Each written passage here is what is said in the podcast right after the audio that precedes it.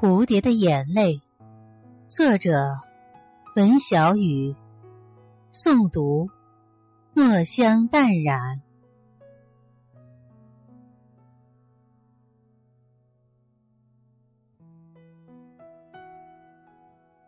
事实上，我曾写过很多关于蝴蝶的文字。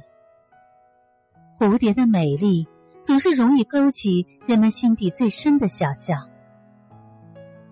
一只蝴蝶立于花瓣之上，它用它的触须挑起的是花朵的迷梦，它用它的羽翼拍动的是月的清辉，像是童话。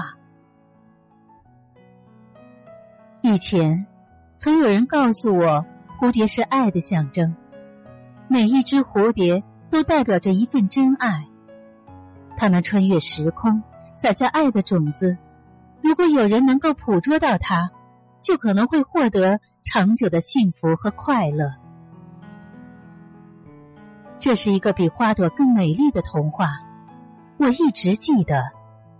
事实上，为了这个美丽的童话，为了传说中长久的幸福和快乐，我也曾一路追赶过。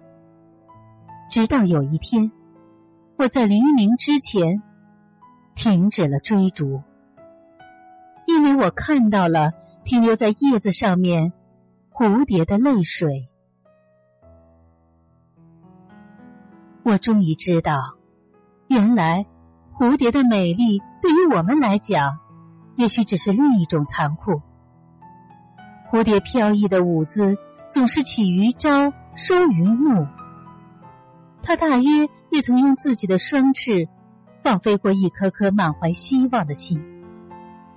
可是，当他抖落风尘，满怀疲倦，跌落于树下时，幸福和快乐的童话也随之消失。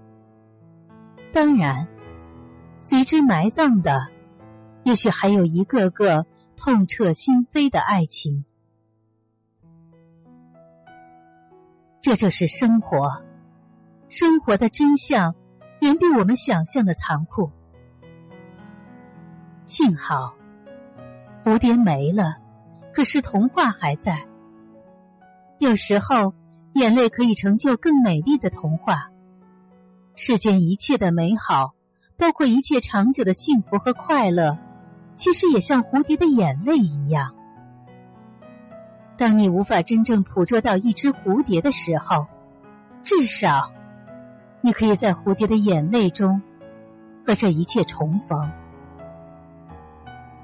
蝴蝶的眼泪，就珍藏在我们每一个人的心灵深处。